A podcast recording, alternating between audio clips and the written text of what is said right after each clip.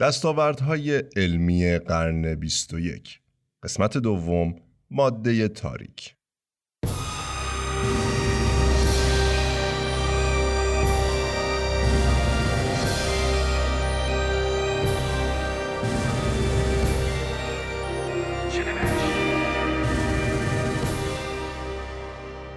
زمانی تصور انسان از دنیای پیرامونش هر آن چیزی بود که قادر به دیدنشان بود. آن چیزی که چشم غیر مسلح در آسمان می‌بیند ستارگان درخشان و ماه هستند که در یک گستره تاریک جا گرفتند.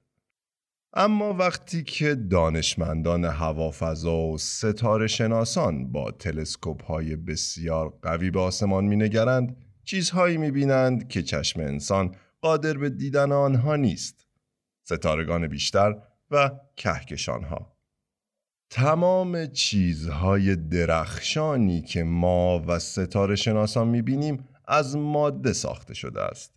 همچنین می‌دانیم که تمامی مواد یکدیگر را از طریق نیرویی به نام گرانش جذب می کنند. برای مثال گرانش زمین نیرویی است که ما را روی آن نگه می دارد چرا که ما از ماده ساخته شده ایم. همین نیروست که فضاپیماها و حتی ماه را در یک مدار مشخص نگه می دارد.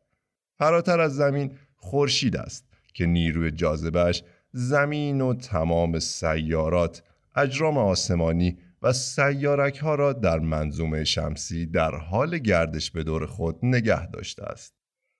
امروز با پیشرفت دانش بشر درباره فضا هنگامی که ستاره شناسان و دانشمندان به یک کهکشان مینگرند می توانند سرعت ستاره های در حال حرکت را اندازه گیری کنند.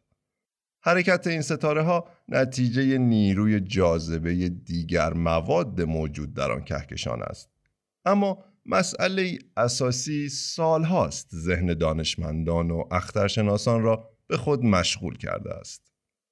وقتی ستاره شناسان مجموع تمام مواد موجود در ستارگان گازها و هر آنچه با انواع تلسکوپ ها قابل شناسایی و دیدن است را محاسبه می کنند نیروی حاصل به اندازه نیست که آن همه تحرک را توجیه کند و ستارگان سریعتر از آن چیزی که انتظار می رود در حرکتند.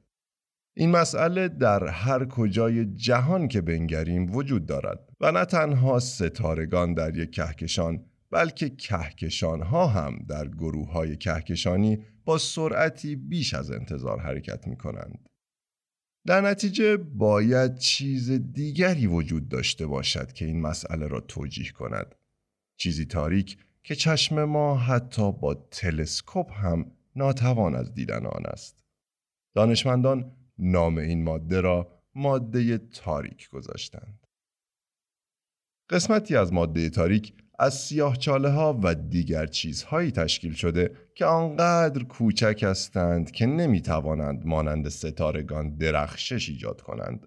اما اینها بخش کوچکی از ماده تاریک را تشکیل می دهند.